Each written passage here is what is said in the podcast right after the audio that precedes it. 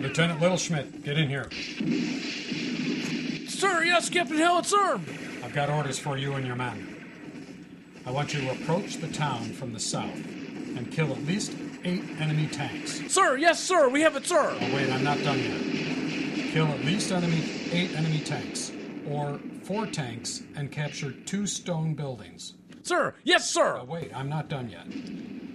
Or capture four buildings of any kind north of the river, as long as you keep the road clear to the south and no enemy units are within 600 yards of the command post.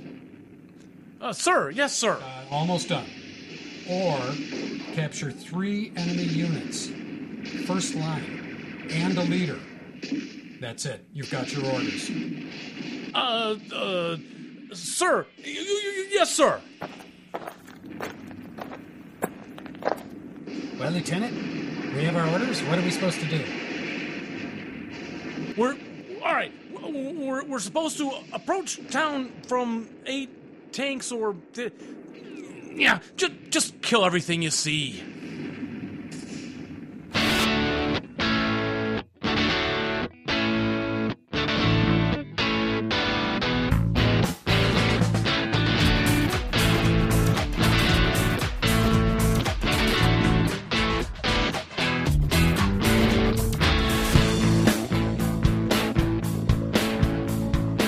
Hello, everybody. Hello, and we hope you listened carefully to that opening comedy bit because it had a different ending than the first version. So if you skipped it thinking it was a repeat accidentally put on, you're wrong. You're wrong. You're darn wrong. Hope you enjoyed that. We love doing those comedy bits. You know, I was thinking, uh, well, we should introduce the show first. Well, it's episode 76, Jeff, and this is the one and only podcast or netcast Yeah. on the air that's 100% about the greatest game in the world, Advanced Squad Leader. We are the two half squads. I'm Jeff. and I'm Dave. Thank you for meeting us here in the broadcast foxhole for, for another exciting evening full of ASL talk. And if you're looking for a picture on your screen, it's not a hangout, so No. there's no images right now. This is our audio only show, which we Yes. are going to continue to do because we love doing these, and there's a very significant audi- audience for audio only. Not everybody's going to listen to the Hangouts, but if you uh, or, view the hangouts, watch the watch Hangouts. the Hangouts. But if you have not seen them, we invite you to check, out, it out. Uh, ASL Show and Tell our, on our YouTube channel. You can just go to YouTube and do a search on the two half squads, and you'll see us there with guests who drop in, and uh, we talk about ASL because why not? You can never get enough of that. Correct, Amundo. Great to be back. What's the date today, Dave? Today is the I don't actually know. That's yeah. No, nobody. My watch broke today. oh, did it? Yeah. It's August twenty eighth. Oh. uh, Fantastic. 2012. two thousand twelve. Episode 76. Yes.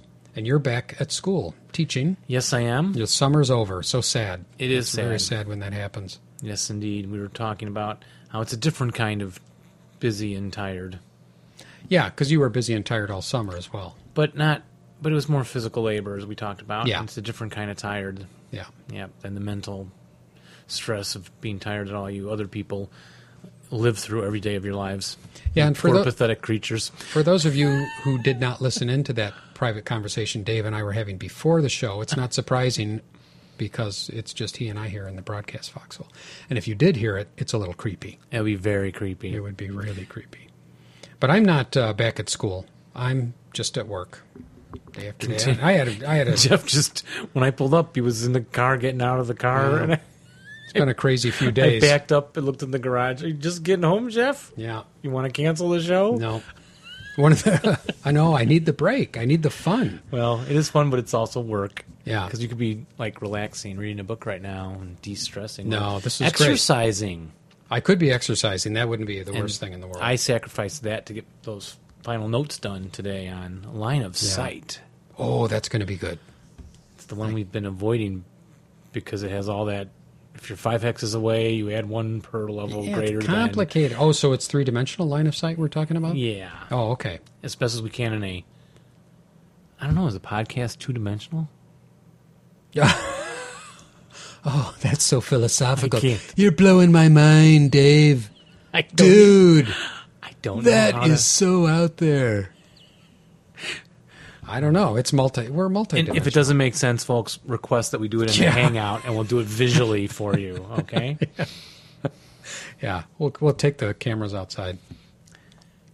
So, um, well, why don't we get started? Let's begin with electronic correspondence. We are. n- Yeah, you know what? That didn't work out so well last time. We no, got some. and I'm going to read the letters to prove it tonight, Jeff. Notice I said letters. So uh, yeah, let's go back to to the way it was before. I thought it would just be an interesting experiment, and I'm actually kidding. I didn't think it, we would do it more than once. Permanently.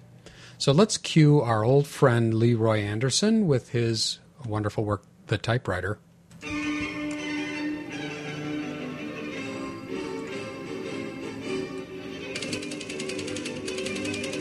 It's a faster version again. Yeah, it is.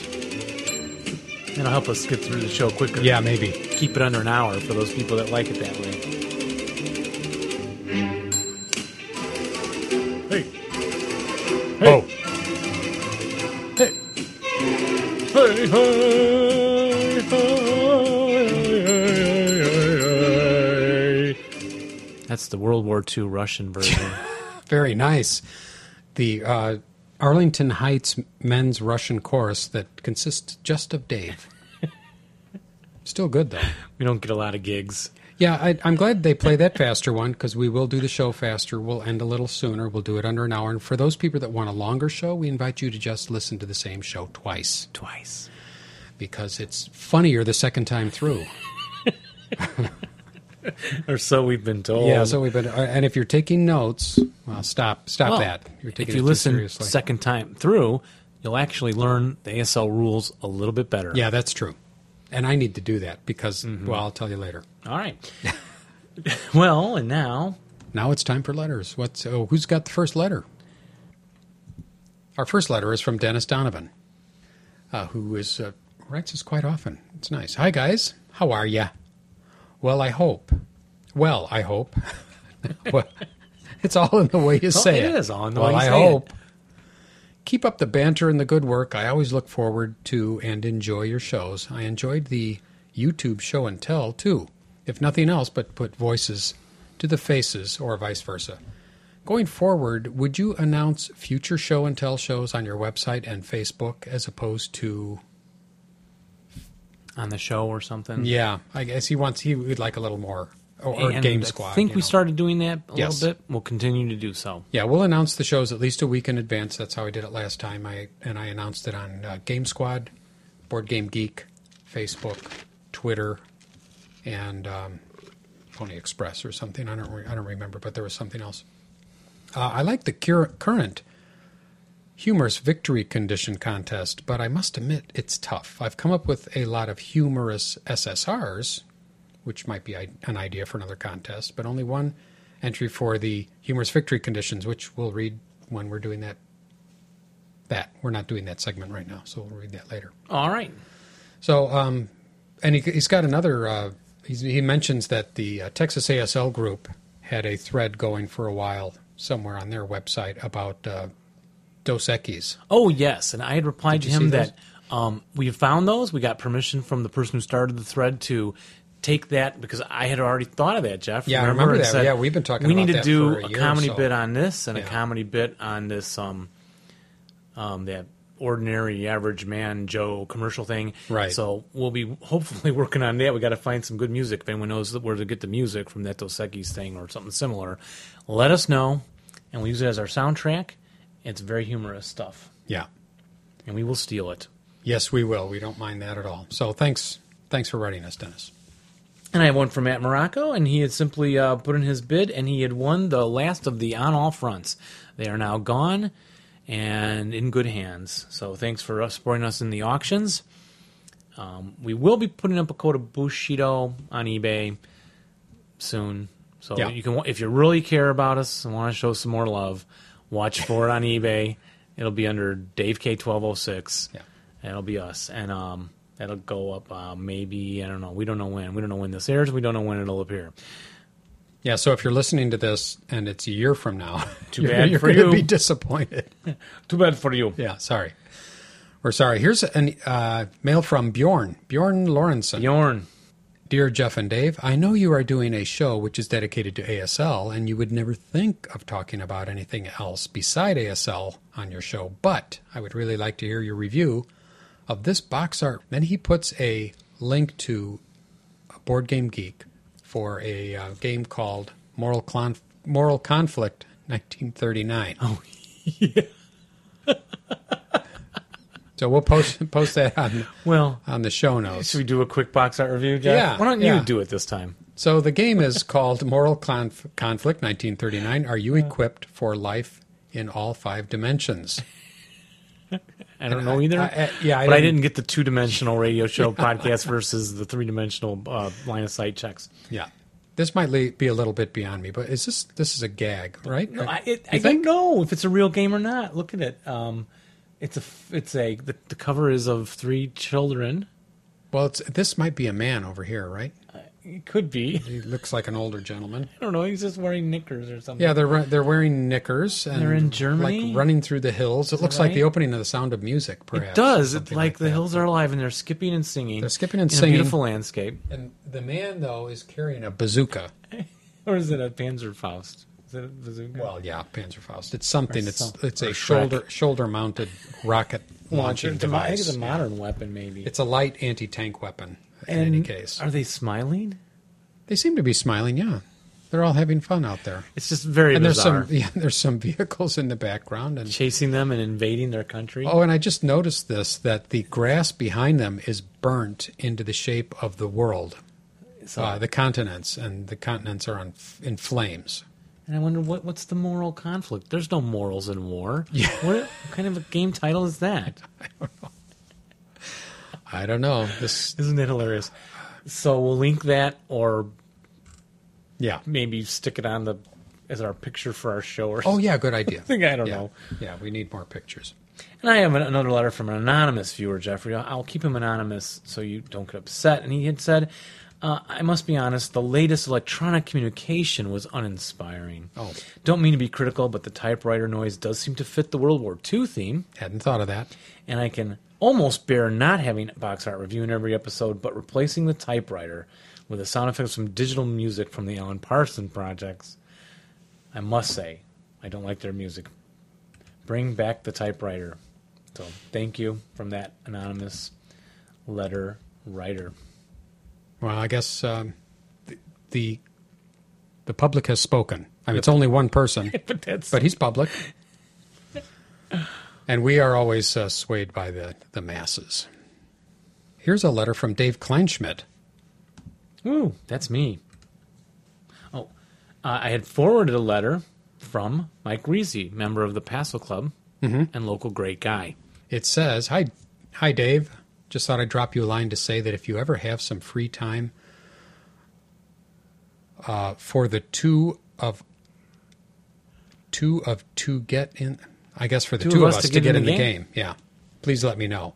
It would be great for us to finally get in a game. Also, I wasn't sure when or if you were going to be starting up the group again."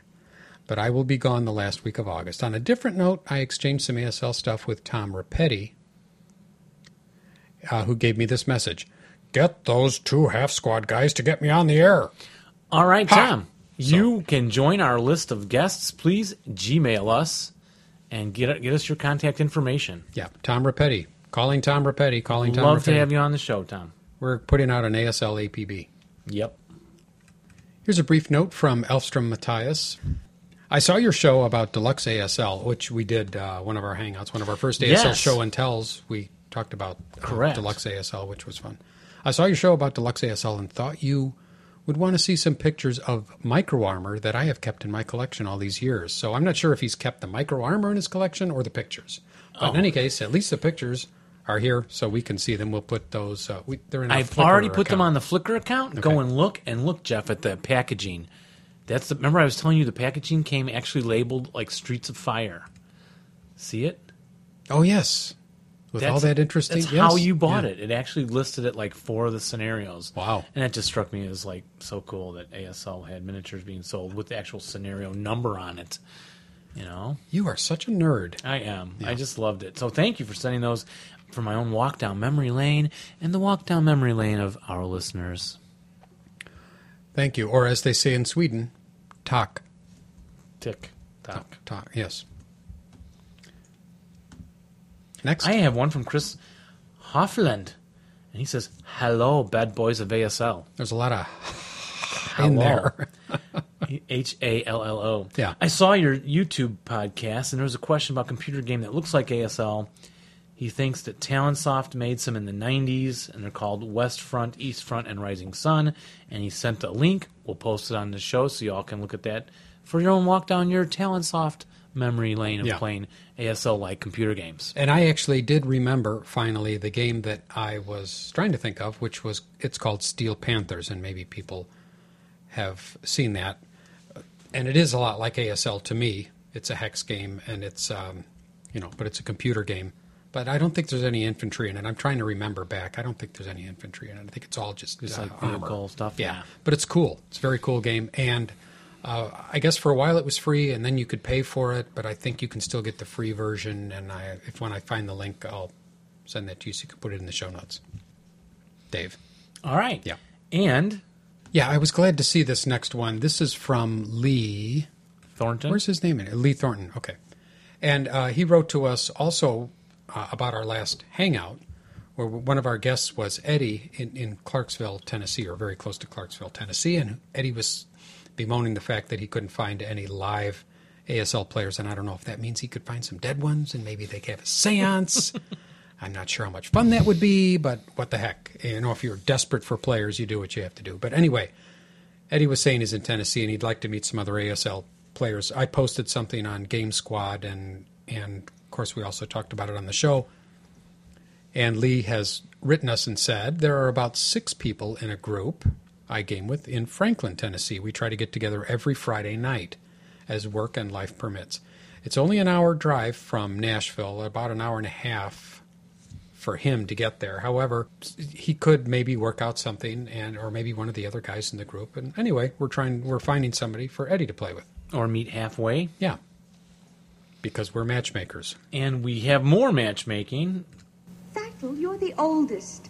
Yenta has to make a match for you before she can make one for me. Oh, Yenta, Yenta. Well, somebody has to arrange the matches. Young people can't decide these things for themselves. And there is another matchmaking thing going on here. Hey, a quick note from the YouTube service. I'm the tournament organizer for the Nashville ASL tournament held during HMGS, which is Historical Miniature Gaming Society South. Ah. Mid Mid South. Mm-hmm. Yeah. I, David, am a member of HMGS Midwest. I noticed you wherever wear I you, live. you wear the the uh, ring. Yes, All the time, yeah. um, and this is the Nash Con Miniatures Convention held Memorial Day weekend. I live about an hour from Clarksville in the little town of Fairview, Tennessee. So there could be another connection Yeah. for people in Tennessee. It's no big deal to drive an hour to play ASL because you're when you're playing ASL, you know you're usually in it for many hours, so it's worth the drive. And our last letter, Baron Zemo has chimed in again. He says it's off topic, but I just heard that they are reprinting up front. Don't know who's doing the reprint, just saw it on the Dice Tower podcast. And that's kind of like an ASL card game thing that I never actually purchased. Oh, I couldn't figure that out. I saw. it- I thought you know. I said they're reprinting up front.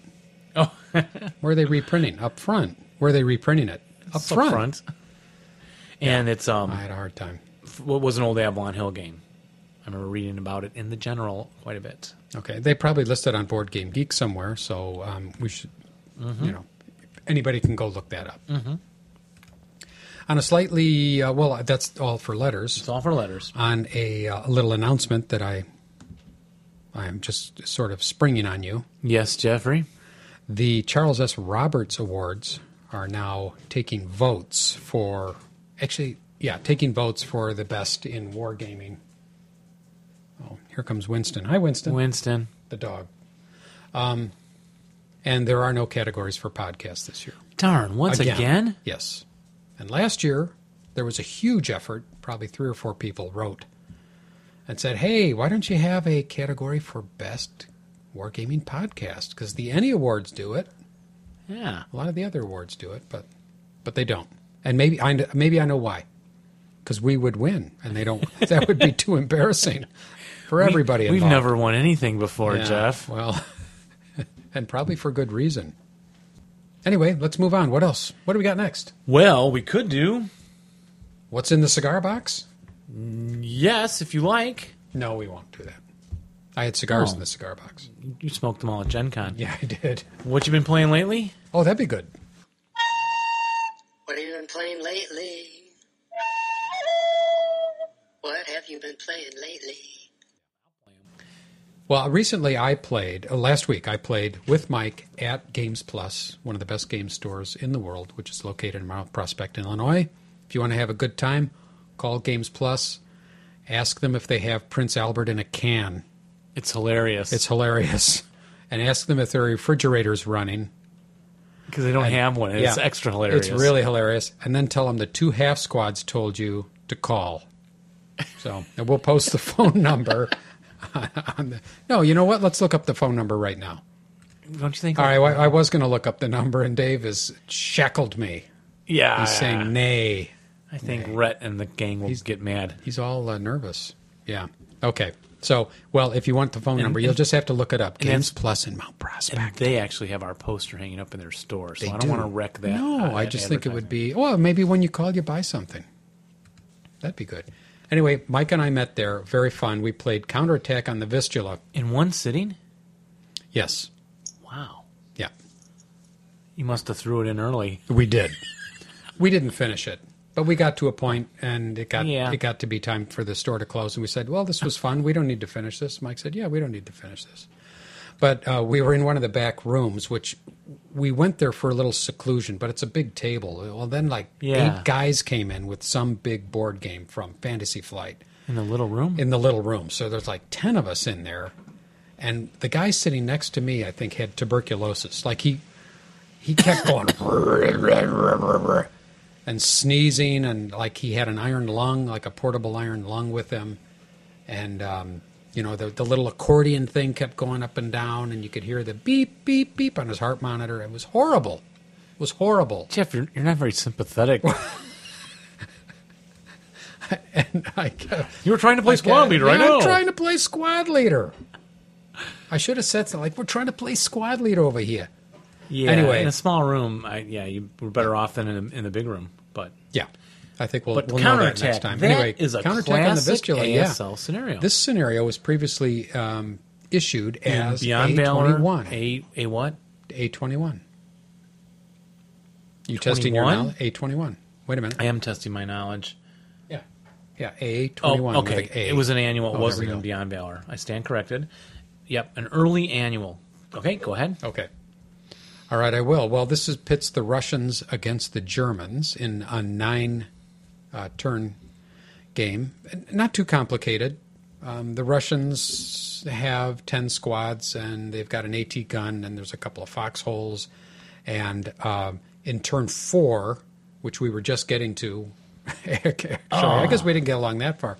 My my gigantic Russian tank 122L. 122L came on Is that a Which- JS2 or something? and and not not a moment too soon was it coming on because Mike was trouncing me a bit. But He since had- you didn't finish, you can claim victory. I'll claim victory anyway. He had eight German squads, and uh, but he had two Panzer four. Is it the Panzer four five with the eighty eight LL on it? yeah, um, I should know this. The five. Is that right? Enlarge that. Six. It's the six. Six- yeah, the six B. And then he had uh, five half tracks and a couple of trucks, which he put to good use. He did.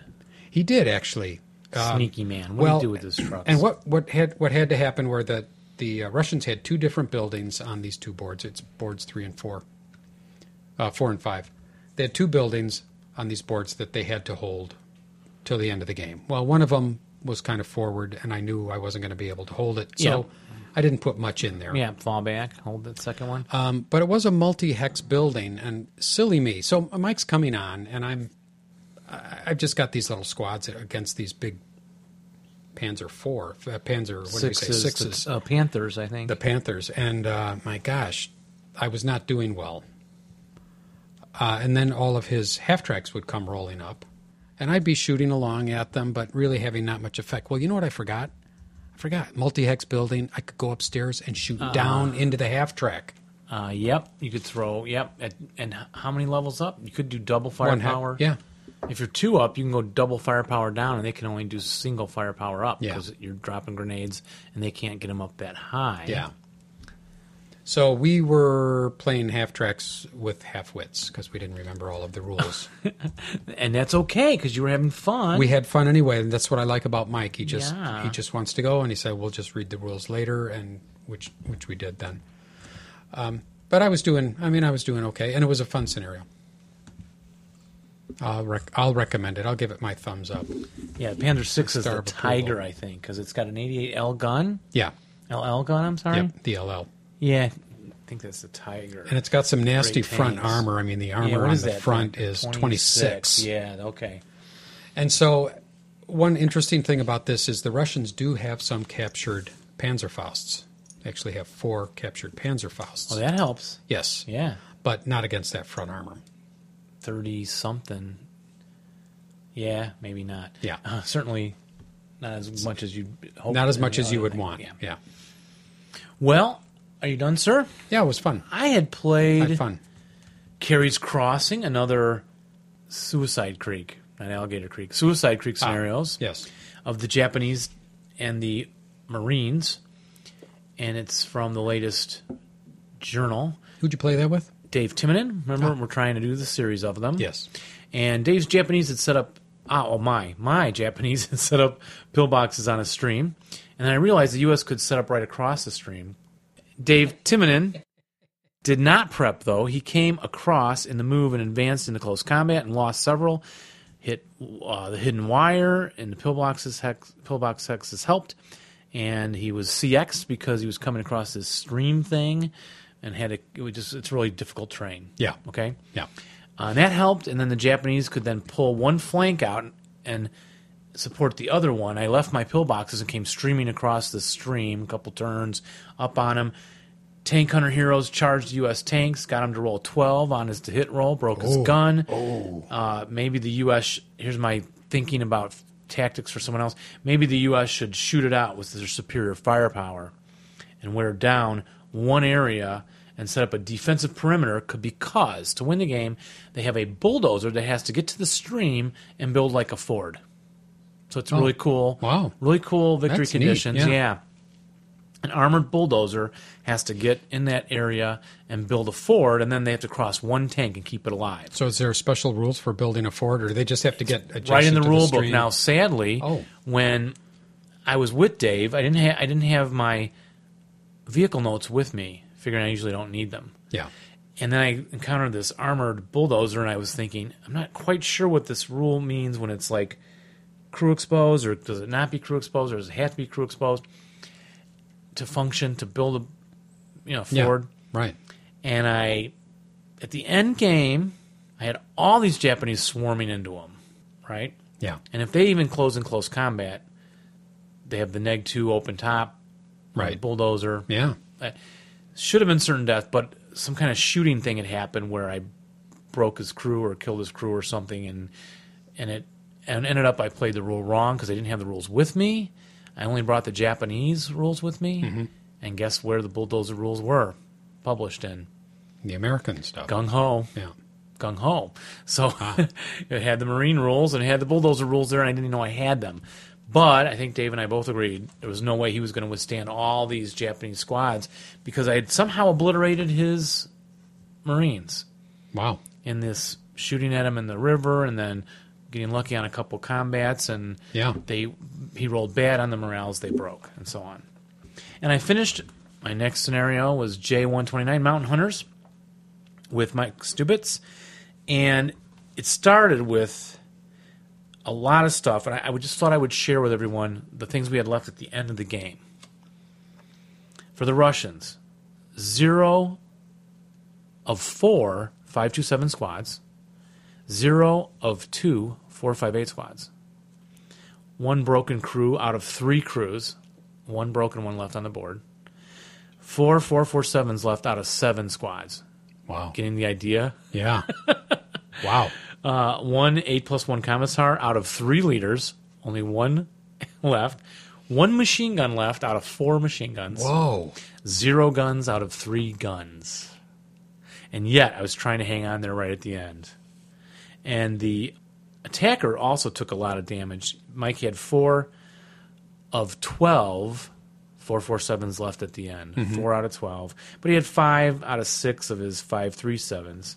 Two were broke, but still, he took a beating too, but managed to pull out a victory. That was one bloody, brutal, fun scenario, Mountain Hunters. It had those three objectives we mentioned before when I played part one, and that is now complete. Wonderful. Good for you. Good for you. Uh, You get a gold star. And Mike won, and I've got continuing my losing streak. Yes. And that, didn't we talk about this one? Back to school, deluxe ASL. You would know. You listened to all the. uh, You listened to our I show. don't think so. I think I brought it and we looked at it and never got it done. Okay. Well, this is when you and I played. The Deluxe game. We played a deluxe game, and it was very fun. And this is uh, A3. Scenario A3 takes place in Russia in February of 1943. Uh, Russians against Germans, of course, and um, I don't remember a darn thing about it. You won. Oh yes, I do On the remember. defense. Well, I do remember that it was kind of funny because you said, See, he "I- "I'm forgets going to the win games he tonight." won. Oh, that's right. You said, "I'm going to win We tonight." did talk about this already. I think we did. Did it get edited out? Or I forgot to remove this from my file.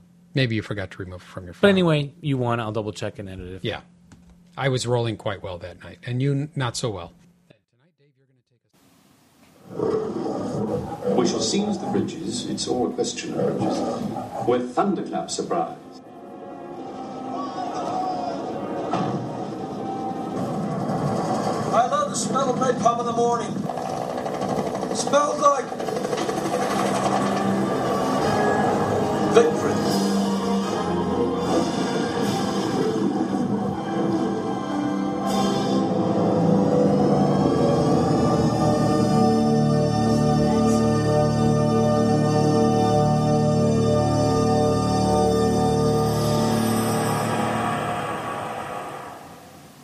Well, Adam and I had watched the classic film recommended by our listeners for me, us to watch, Mm-hmm. um, Battleground.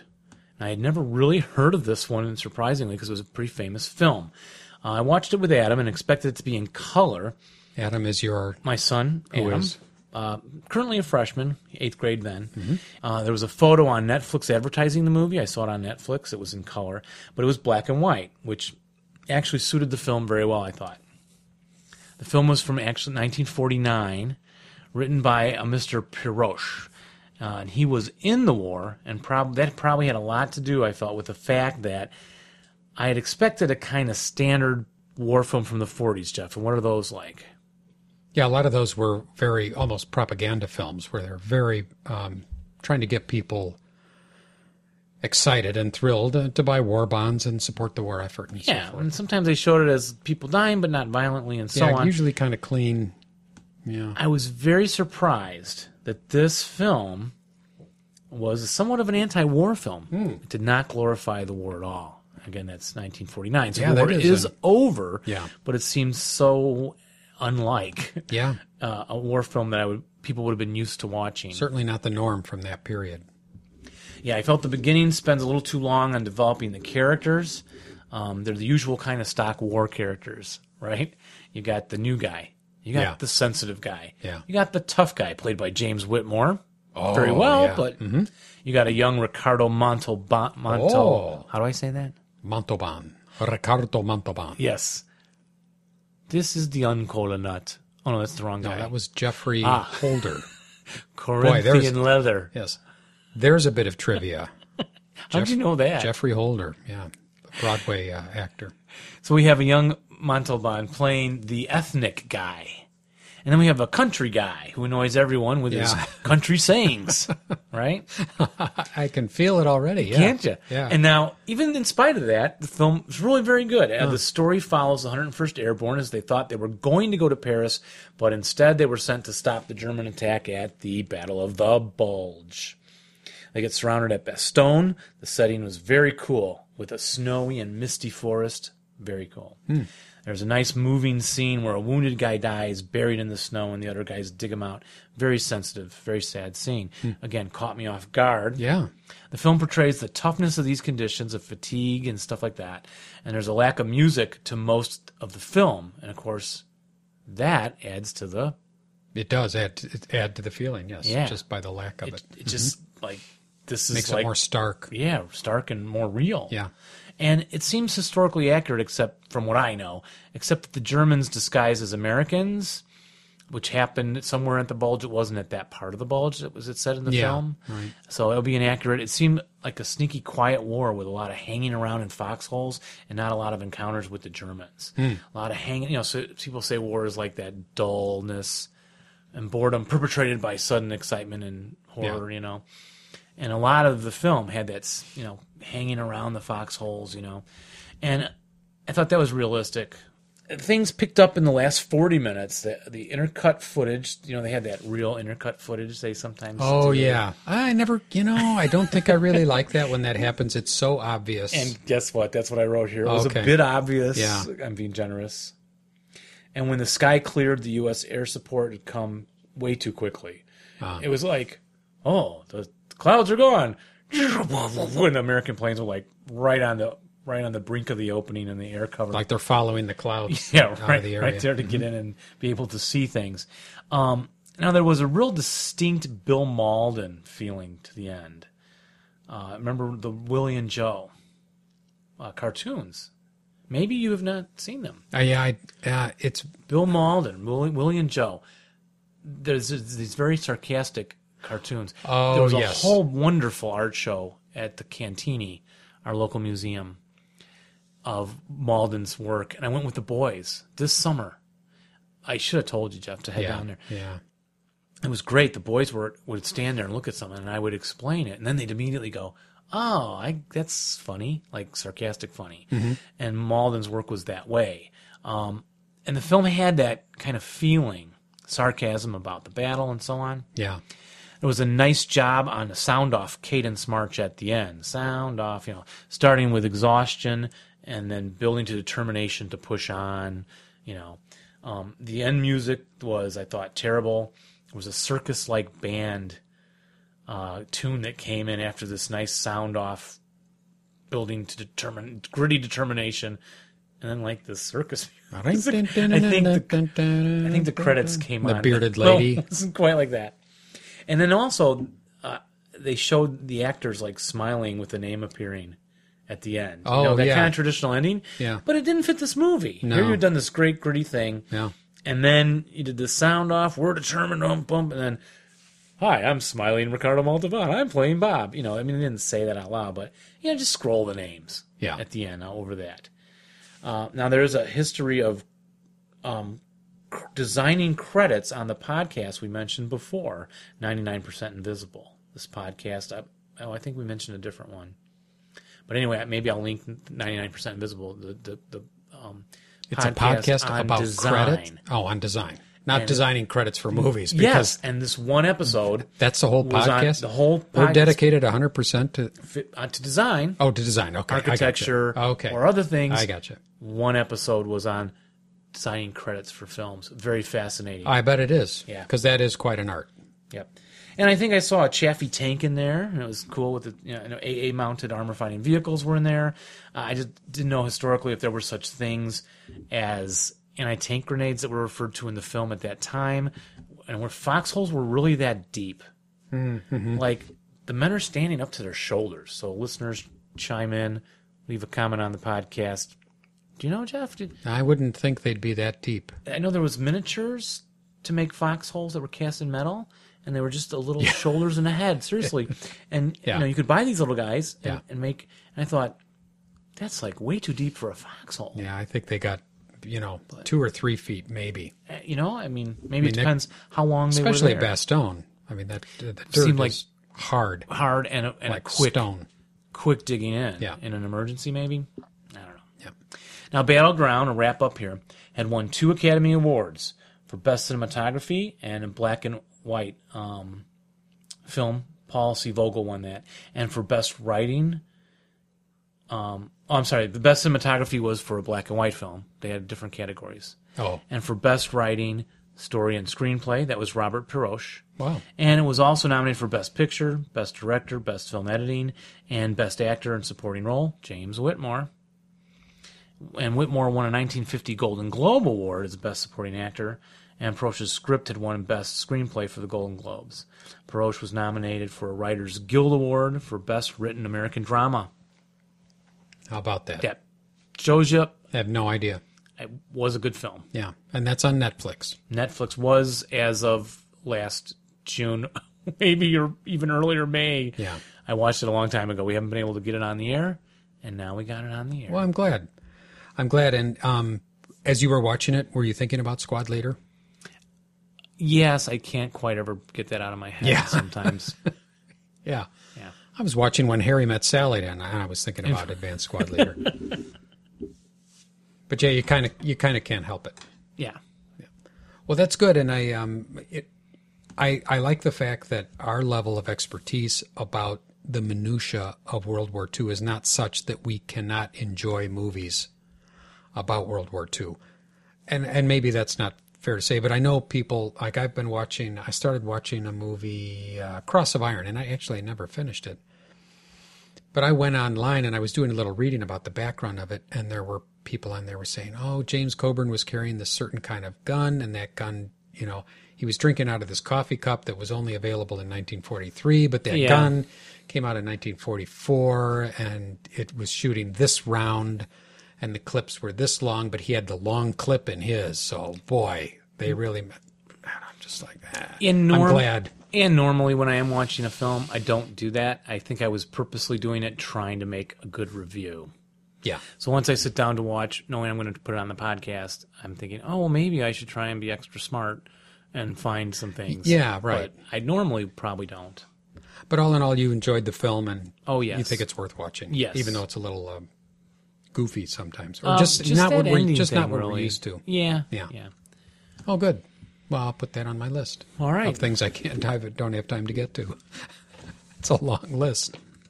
You know, there are times when we're doing this show, and I think, what are we going to talk about? There's no, you know, what could possibly seventy six shows? What could possibly be left? I think you know what? I think we've covered everything. Everything you've ever wanted to know about Advanced Squad Leader, we have covered everything. Except 80% of the rule book, Oh, including section six, if my notes are correct, line of sight. I was going to say that. So you said section six, six, and I thought line of sight, L O S, baby. It's time for LOS. Kind of an important topic. Hey guys, it's Dennis calling again from the sprawling metropolis of Fairfield, California. Hey, I was listening to the last episode last night, episode 75, and I'm confused about all the contests, so we're just going to put in an entry for all of them. The number between 1 and 3 I pick is going to be 2.5 because on the IIFT I'm just very partial to that one. So again, that's my choice, 2.5. I think you put the back burner, or the contest on the back burner for the humorous victory conditions. As a side note, last time I called, I said I have more. What I meant was humorous SSRs. You guys might want to think about that for a contest, humorous SSRs. But anyway, my humorous victory conditions are as follows. The husband wins at game end if he amasses more, equal to or more than 20 CVPs, chore victory points. Chores completed under no labor, zero points. Minus one labor is one and the chore completed with minus two labor counter counts for two points. Talk to you soon. Bye. Attaboy, Luther! I can see clearly now the rain is gone. I can see Except we're not covering rain. no. in line of sight. We're s- covering scene clearly. Yes, yes, we are. Line of sight.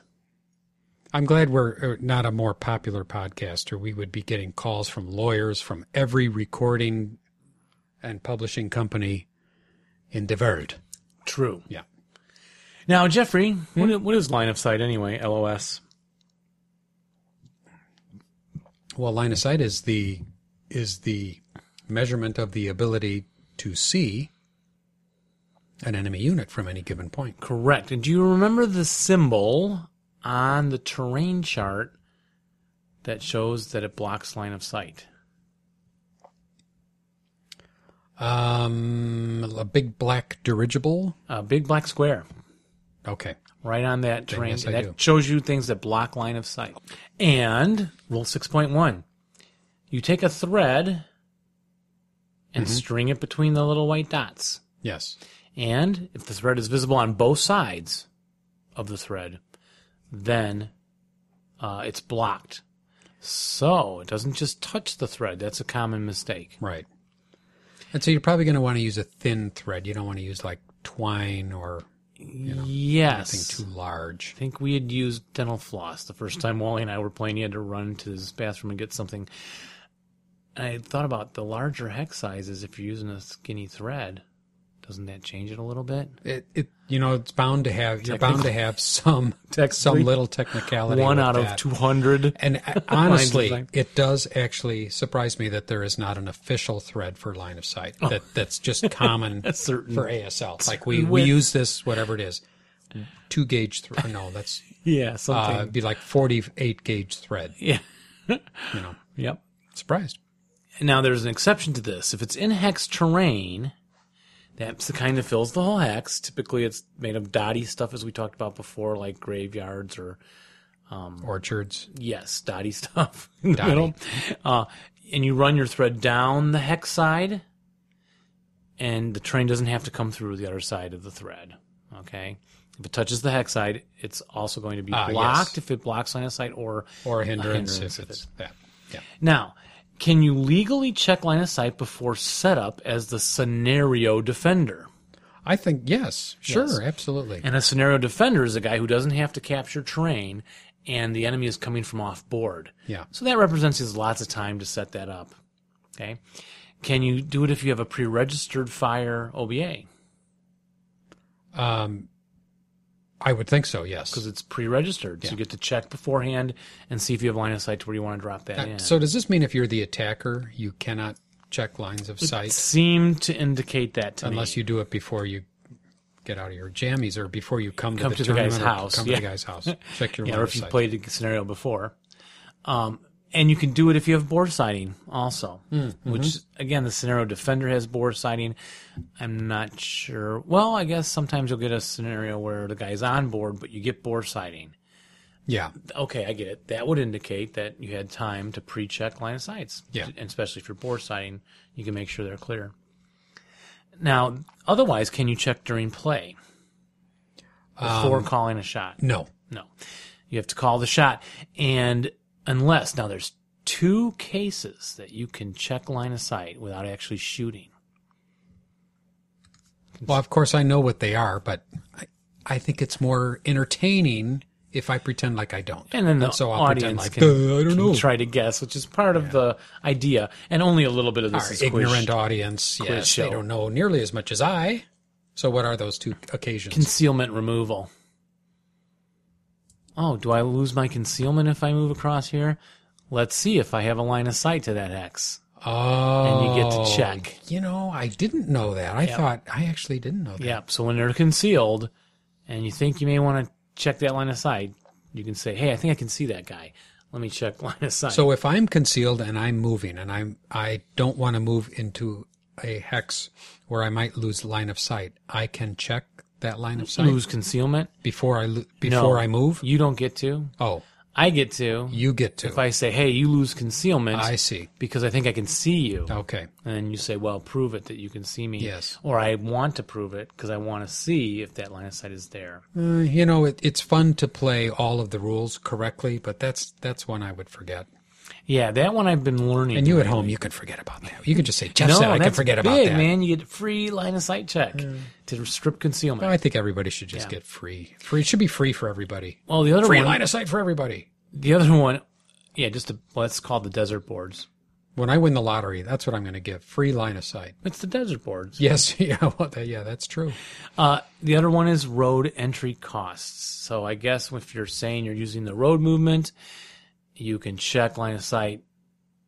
If in that case, and I don't ever use that, and don't really know much more about that. Okay, then I won't ask you anymore. I have ten questions for you on that, but let's Yeah. move on. Yeah, let's go Okay. to six one point six point one two. Okay. Six point twelve. A typical line of sight. Now you don't have to draw your line of sight from hex dot to hex dot. You could draw it to other sections, which Vertices, would be vertices, perhaps. Mhm. and even a whole hexide, and those occur during five cases, of which I could only name a couple. Well, one would be uh, vehicle bypass. or, Correct. um, Even infantry bypass. Infan- infantry bypass. Uh, I think I, di- I one is pretty good. Climbing. When people are climbing, you can shoot at that hexide they're going up. David was making the climbing, miming the Motions. climb. And I don't know how to do these others. He's Uh, a, you're a good mime. if you remember row houses, they move do. outside Yes. to go between the walls. So that hit vertex, a snapshot. Now that's a common one. Oh, yes. we should use more often. We need to use snapshot. I know I miss a lot of snapshots. Oh, we moved from building to building. Yes. I can't shoot because I'm shooting at the white center dots. Right. Wait a minute. No, you're not. You can shoot at that hex side in Yes. between. Snapshot and underbelly hits. oh yeah. Now there's one I've never I've Ever never done seen an underbelly. hit. I've done several. I don't know why. Yeah, but I guess you can measure to the hex side because Okay. he's crossing the hex side. Yeah. Right. and see if you can see it. And then 6.2 line of sight extends into and out of obstacles, but of course not through them. Yes. Those, right? Right. And they can see beyond if they're at a higher elevation. Okay, higher elevation to see beyond the obstacle that's blocking line of sight. Terrain may block line of sight traced from a vertex of its hex across the interior of its own hex. What's that? if you trace line of sight from a vertex of your hex, you may go across the inside of your own hex. Okay. You may hit terrain in your own hex. Is the point? So I, when you trace, you can trace line of sight from a vertex if you're like in vehicle bypass. Yes. Right. Okay. And it's possible, and I guess some cases, very rare, that you would draw a line of sight through your the hex Oh, I, I suppose Its own hex. Yes. Right. and If you can picture uh, somebody Yeah, being the- behind, I'll Yeah, just the say the word tank- behind that hex. yeah, I don't know if the tank right. would, It would but cut there's- through. Got to be other cases. Yeah. Um, rule 6.21 half level obstacles. Do you remember if they block line of sight or not? Um, they block line of sight beyond the the hex. If you're in the hex, You can see over the fence. you can see or- over I the, mean, the wall. Right. But if it's beyond in, in the in the next hex, you cannot. If you're on the same level as the wall, Um, if you're behind a hex, a hex Yes. away from the wall, hex away. then it blocks unless the enemy is right on uh, the, adjacent to the wall. to the wall. yeah. Okay. Now, um, they never form blind hexes, though, these half level obstacles. Never So- form blind hexes. Never form Right. Oh. blind hexes, Okay. uh, nor do they ever block line of sight from a higher dude. So, Okay, as so e e- even with a squad who's claiming wall advantage, if they're being fired upon by somebody who's at a higher level, well, they that's- get the, they get the wall, they get the normal wall, but they don't. They they're not hidden. If if well, they wouldn't be normally because they're on the other side of the wall Yeah. with wall advantage. Right. If they're a hex behind the wall, and you're on ground level, you can't see them. Right. Yes. But if you go up a level, Then you can. you can see right over the wall and over all the hedges. Yes. So, and when you have a lot of walls and hedges, you want to be taking the higher levels. It's true. That stuff will come in into play quite a bit. Yeah. Um, now, part of the rules we're talking about depression hexes, Depression hexes. gullies, Yes. right? And um, depression dudes who are in capital I N. We talked about that on a previous show recently. Yeah, I'll have to go listen to that. That meant if you're down all the way in the bottom of the gully Yes. instead of at the crest status. Oh, right, right. Remember, capital words like in, um, moving into means you're moving to the bottom of the gully. So when guys are in the bottom of the depression hex, um, can they easily be seen? If you're in the adjacent hex, Uh huh. Right. Yeah. So it's hard to see them only if you're in the adjacent. right? Now, you the rule here is to see down into that. Obviously, if you're close to it in a building at a high level, you would think you could see down into that gully. Yes, I would right? think so, Even a yes. couple hexes away. Yeah, I would think. And so the rule simply states. Oh, wait. Simply. Hold Notice on. I said Simply. Okay, we're- go. You must be at least one level higher for every hex of range to the units in the depression. Did What? you get that? You must be at least one level higher for every hex of range to the units in the depression. Simple. That is simple. Did it make sense? Can you picture it? I can't actually picture it. Right. So let's talk it out. Okay. This is why we have such a great podcast because Yeah. we talk it out. We're going to talk it out. All right. Let's think. Let's wrap our heads around this one. Yeah. Or our faces All right. So if I'm two hexes away, from a depression. I cannot see down in. You said. Right. I'm not You would have to adjacent. be adjacent. Or if I'm in a building now, what level do I have to be on to see down into that? If I'm two hexes away. Two levels up, Nope. Because hear it again.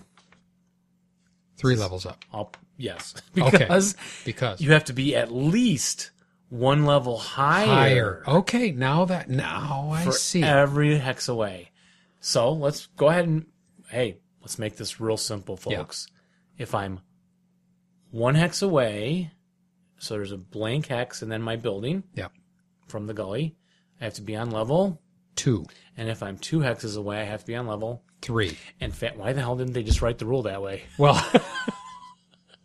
If you're two away, be on three. If you're three away, be on well, maybe Isn't they it- put maybe they they must include an example. Or Yes. they must say, for instance. They do have the examples in here. Yeah. But they, just yeah, I sounds know. easier that way, I doesn't it? know, I know. But that's not really a rule when you No. say that.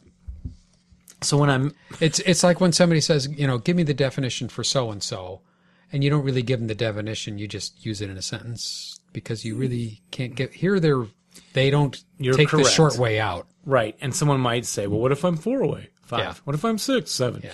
And you know, you don't want to get into all that. Yeah. But this made me think, wrapping my head around this only two pages of rules that we actually skipped on this show. I think I remember, like you mentioned it. I said. Oh, I don't know. It's got all that. If you're five away, Yeah, you I've add been saying one. for a If while you're we should do two this. below, you neg two, and then Right. it's I Jeff. I'm gonna screw it up. Yeah. Even though I play it constantly, constantly correctly, I realized when we did the hangout with our friend Eddie, our new friend Eddie, our internet buddy Mm-hmm. Yeah, Eddie, from Tennessee. that this is the difficult stuff Yeah, that kids don't want to mess with. And I know I'm going into lecture mode. Can you tell in my voice? yeah, Go ahead and mess with it. Make it like that. yeah. Wrap your head around it. Read it three times. Make yourself do some difficult reading. You know, it, because Is when you do, this so bad? it's rewarding. It's It's rewarding when you finally when it finally makes sense, and then it also makes sense logically. You think, oh yes, that makes sense logically, and I and understand you it. encounter this kind of technical language in other things, don't Yes, you? yeah, absolutely. And if we just read the easy rules or no rules, we just play online, yeah, our brains atro- atrophying, atrophying, Atrophying? Mine is, I know that. yeah, Do you know what I mean? You grow dendrites when you force your brain to think. Yeah. And you got to think to read these rules. you do. That's my point. And I, I, you know, it adds to realism to the game.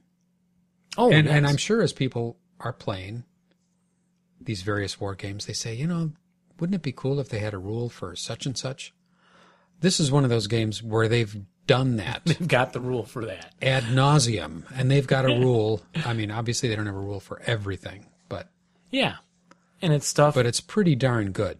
And it, a lot of it makes it really makes sense. and it's challenging. And I guess my point is, you know, why have everything be easy? yeah, You know, do hard things sometimes. right. Um, so I'll get off my soapbox. Okay. It just struck me as I Wind was down. reading this rules section, and I was actually having darn fun reading it, taking notes. I'm like, oh yeah, this is kind of cool. You know, I feel like a student, and I'm learning something, and I'm thinking it through and imagining it in my head. Climb down from your soapbox, Now- Mister Gorbachev. Rule six point. Sorry, I Rule six point four. don't know where that came from. Um, Oh, by the way, previous rule 6.3. Yes. If both units are in the depression, and you can look through consecutive depression hexsides all the way down the gully, let's make it easy Yes. language, and you can see down the gully, you can obviously shoot the guy, Yes. right? Right. Uh, 6.4 blind hexes. Now, even if you are above the intervening obstacle and you can see over the intervening obstacle, it's blocking sight from ground level to ground level, there are still blind hexes even if you're above. So, if you're looking over a house, could you always see guys huddled right up against the wall of the house on the other side? No. Of course not. Just like a shadow cast from light. Yes, thank you. Yeah. Because that is going to be directly behind the obstacle from your line of sight. That would be the light source. Yes. And they would be in a blind hex. You can't see them. Right. Um, then you take, um, in addition, it's equal to the full level height of that obstacle. The blind hexes are equal to the full level height of the obstacle. So if it's a two level building, how many blind hexes can be formed? Two. And three level? Three. Right. Uh, what about four level? Simple. Um, the rules don't go into that. See, they do They go don't- into that. they don't go that high. It's the full level height Yeah, okay. right there. They- Yeah. Now, we're getting close to wrapping it up. Boy, so you we wouldn't need you more would rule not lose sections. concealment. You could be yes. in the open, but if that's a blind hex, Higher level you keep your viewer. concealment. Looking at level four, looking over a three level building, got the three blind hexes behind there. You know, this part of the rules may not be the easiest thing to conceptualize, but You have to you have to. It's really important if you're going to play to win. You got to know this stuff. learn these two pages. Yeah. And a lot of my players, my friends, my friends who I taught the game, rely on me constantly for line of sight. Yeah. Can can I s- can you see this? Can you see this? Yeah. Should I go there? Well, yeah, I don't think I can see that. Okay, go. They don't actually wrap their head around it. Yeah. And we play just fine. Um, most of the Passel guys know this stuff, right? Right. They've learned this two these two pages. Passel being uh, the Palatine Palatine ASL Advanced group. For, for those of you who are, New listeners. don't know Dave New listeners. and his group. there are three things that change those blind hexes. All right. Okay. One, every five hexes away, the intervening obstacle is. So I'm trying to see, I'm on a hill. I'm trying to see across over this w- one level building, down behind it to the guys running behind it there. I'm up high on a hill. Every five hexes away, that house is increases the blind hexes by one. I finally understand that. makes sense. So if Yes. the house is further away, my angle of looking at it. so if you were is four cut- hexes or three hexes away, there would be two blind hexes on a one level house. how far away? You know, like, uh, less than five. Uh, there'd be one blind hex. It's one level house. Uh, right. One One blind one, hex. blind hex. Yes, I'm sorry. now one that blind hex. that house is five or six hexes away Then it goes to two. because imagine the angle again. This is Yes. where visual helps. Right. The It's a it's more angle gradual of angle. the line of sight looking Yeah. down across becomes less of a slope down. Right. And if you're 15 away, that's a far away house, Yeah. and I'm only here, it increases it again. So three things that change that blind hex b- behind the house. Another one, 6.42. Every full level elevation advantage greater than one. Now that's where it starts to go. Oh my gosh, my brain is frying.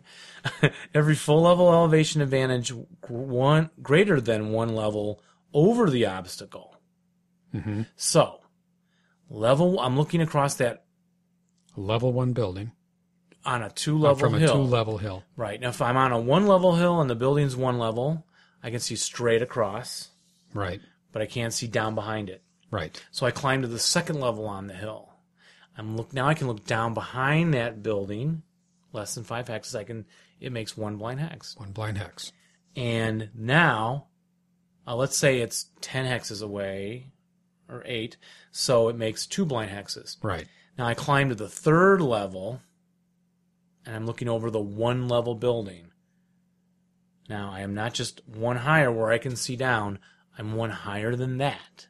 Yeah. Now I can start reducing the blind hexes. So if you were less than five hexes away, there would be no blind hexes. Except that there's always one. Oh, okay. Yes. Except there's But always exactly one. right. Which makes sense. Yes, really. because you're not right on Yeah. the roof looking Right. straight down. Yeah. They can always huddle against the building. okay. But, right, I believe. Yeah, think that's here right. it is. Yes, minimum yes. of one, Yeah. yes. Yeah. logically it is. Yeah. Right, so you got it exactly, though, Jeff. Now I go up to the third level over the. w- So, w- so the one level building, I'm on level one, I see straight across it. Level two, I start to see behind it.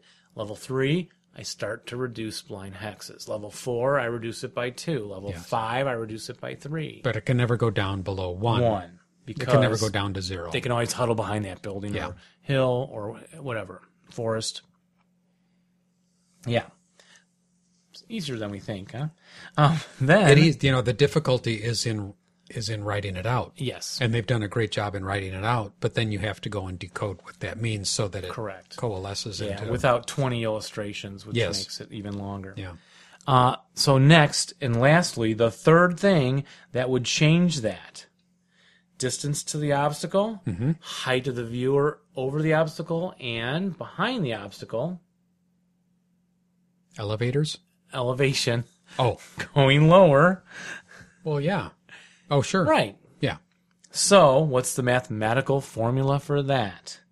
Oh, there's a formula. The hex behind the obstacle, if it's lower level than the level of the hex with the obstacle in it, so we have the one level obstacle of the house. Behind that, there's another valley, and they're down low in the valley. It's the difference between those two is added to the number of blind hexes. So if the valley's down one, add another blind hex. If it's down two, add two more blind hexes. It's just kind of the same thing as like making the building taller and adding those blind hexes. Did you notice how my gla- my eyes just sort yeah, of glazed that's why over? I just yeah. said kind of like. Yeah. Um, Okay, so there's a building, yes. and behind the building's flat ground. Right. That doesn't change anything. But behind the building, it goes down a level, Right. down a hill, down a valley, whatever. Okay. Now you add a blind hex for each level that it goes down. That's all. Where does it go down? To Does a it- valley or a- Does I mean does it uh, how close to the building Oh, does that matter? do You know that was not in that rule section. um, Hex behind the oh well it's I can read it again. It's six point four three. Let me Yeah, why jump don't you to read- that. why don't you read we that? got a few more minutes here. Yeah, they won't especially mind if we cut out the part we that thought we did on multi-man. our previous show. Um, the number of blind hexes created by an obstacle can be changed by the height of the hexes directly behind. Just says directly behind the obstacle along the oh, line of sight. directly behind the obstacle. Well, that doesn't mean immediately behind, does it? I if think a so. hex behind an obstacle is at a lower level than the elevation of the hex containing the obstacle, the difference in elevation of the two is added to the number of blind hexes which are created. However, if a blind hex is created solely by a crest line, oh yeah, that's going to confuse things for a second. yeah, we'll leave that up. Well, you know, Jeff, I think if it's three hexes away and it still drops a level. Oh, yeah, you're right. Directly would have to mean immediately because if I'm three hexes away, the house may not be creating blind hexes anyway. That's right. Right, okay. Yeah. You're correct. Thank you. Now, simply the inverse of that is true. So if the hex behind the house is higher, it changes everything directly Yes. opposite. Right. Yes. Okay. The inverse of that is true. Now, rule 6.43 is interesting because it reads that way. Here it is if it's lower, and then it does this thing about in the middle, however, and then it goes to the inverse. So I just moved the inverse up. Inverse is true. And then it adds that if something I don't quite get. however, if the blind hex is created by a crest line, on a hill, then only the difference greater than 1 is added since a difference of 1 level is necessary to have a crest line anyway. Ooh. Uh, I'm, I'm ready to skip it. Do you want to Yeah. try and tackle it? It's one of those ones where, um, and this is the great thing about the game. It would not really diminish the game much if you left that part out because you couldn't get it. Probably. But what I like is that uh, you play the game, then you go back and read the rules and go, "Oh, I was doing that wrong," and the rules kind of make more sense having played through one of these things once. Correct. Then you go back and play it again, and you remember, and then you go back to the rules again, and you may pick up some little, some other little detail, or what we're talking about here will suddenly go. If you're playing a game where there's several crestline things going on, you come back to this rule and go, oh, now, now this is really making sense. Yeah, right. But right now, at this moment, I'm, I'm not, I'm having not a little tackling hard that time. crestline hill thing behind the house. All right. I don't think anybody will fault us for No. for letting that one You can go. post a comment there, folks, on Yeah. the show explaining it. Yeah, you guys, This you is guys not are no hard. good. It's your Two- turn. two. Do you Yeah. look up some rules? We're doing all the work here. Cut us some slack. There's a rule called Please. 6.5, which simply states that line of sight is reciprocal. okay. Now, Yes, that's sur- right. Surprisingly, I still find players who catch themselves arguing that. Uh, they'll shoot down at me, and I'll go, okay, I'm going to shoot back. And they'll go, well, wait a minute, are you sure you can see me? Yeah. I'm like, "You- well, you just shot at me. And I don't know if they're forgetting they shot at me, or they're doing wishful thinking, or they don't get reciprocity. Ooh, I said that Yeah, right, you didn't I? did. Yeah. Ooh. Name the one instance where line of sight Is not is reciprocal. not reciprocal. oh, if it's the um, E equals MC squared. Right. The event horizon of the black hole. Yes. You go beyond the event horizon. Yes. Exactly. All right. No, actually, What? it's not reciprocal if you're firing into or out of smoke, into and out of smoke. Oh, okay. Because now- when if you're in a smoke hex and somebody's You add an firing extra in, plus one they to add shoot two. out. But when you're shooting out, you add an additional one. one, you're right. Oh, you are right. Yes. Excellent, Jeffrey. And I actually picked that up from reading From um, our smoke, our podcast on our smoke. podcast on smoke, which is one of my favorites. but also, I was reading an article in um, ASL Journal One. There's a Oh, yeah, fantastic smoke. smoke Yeah. article in there. Mm-hmm. Yeah. and rule six point seven, line of sight hindrance. Oh, I'm sorry, six point six units. Units do not block line of sight. And I remember being an early Yes. player and Yeah. having a problem with it. Yeah, me too. Did you too? Yeah. And you're like, Shouldn't I'm- those guys I'm- get hit? I'm shooting down the road and there's three hexes and I got a squad in each hex. Yeah. Aren't they going to die? Yeah. No. Yeah. I, I I still have a problem. There's no with it. friendly fire. Is there friend? There, There. there is friendly fire. I OBA. guess OBA there would be. Yeah. Yeah. But right, not in not in small arms fire. There isn't any. Which yeah, I that's guess the that guys is all kind of duck weird. in front of the guys. I guess, firing. yeah. I mean, I don't know. Yeah. But hey, let's keep it out of the rules. It won't complicate things. They must have discussed that as to whether or Oh, not I'm sure. they should have that, and and maybe talk to they John just Hill thought- again. Yeah. Six point eight. Yeah. Even units in adjacent hexes do not always have a clear line of sight to each other. Right. Two gully hexes adjacent, Yes. but no line, of, no gully between them. They both go up to level Right. one and then back down. That kind of thing. Yep. You can't s- necessarily Row house. have a line of sight to each Obviously. other. Well, right, because it's blocked by Yeah. the wall. Right, adjacent units don't always have a line of sight. And that ends rule section six. Well, I'm surprised at how very, very fascinating that was and how easy that was, actually, the way you presented that.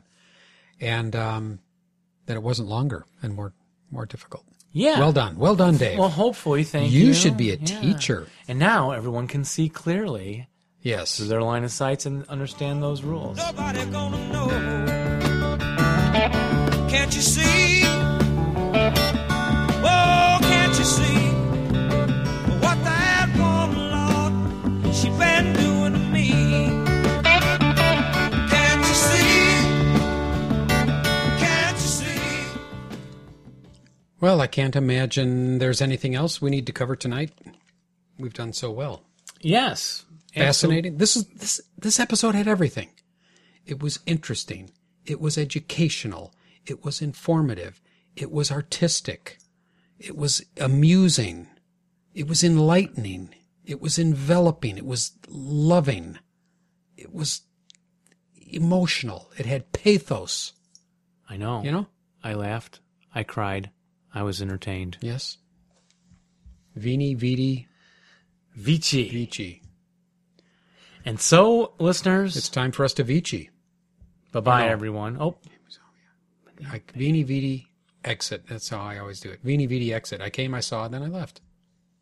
You don't make any sense at all. oh. So here we Doesn't go. sound very Thanks. triumphant. no, it doesn't. very powerful. I decided I was in the wrong spot. Thank you, everybody, for listening to our little show, and we are looking forward to being with you next time. So remember that the the two F squads is here for you, and we hope to see you on our next hangout. Yes, indeed. Thank you for listening, everyone. Remember to roll low and rally well, but, but not, not when, when you're playing, playing us. us. Bye, everybody. Bye, bye, everyone.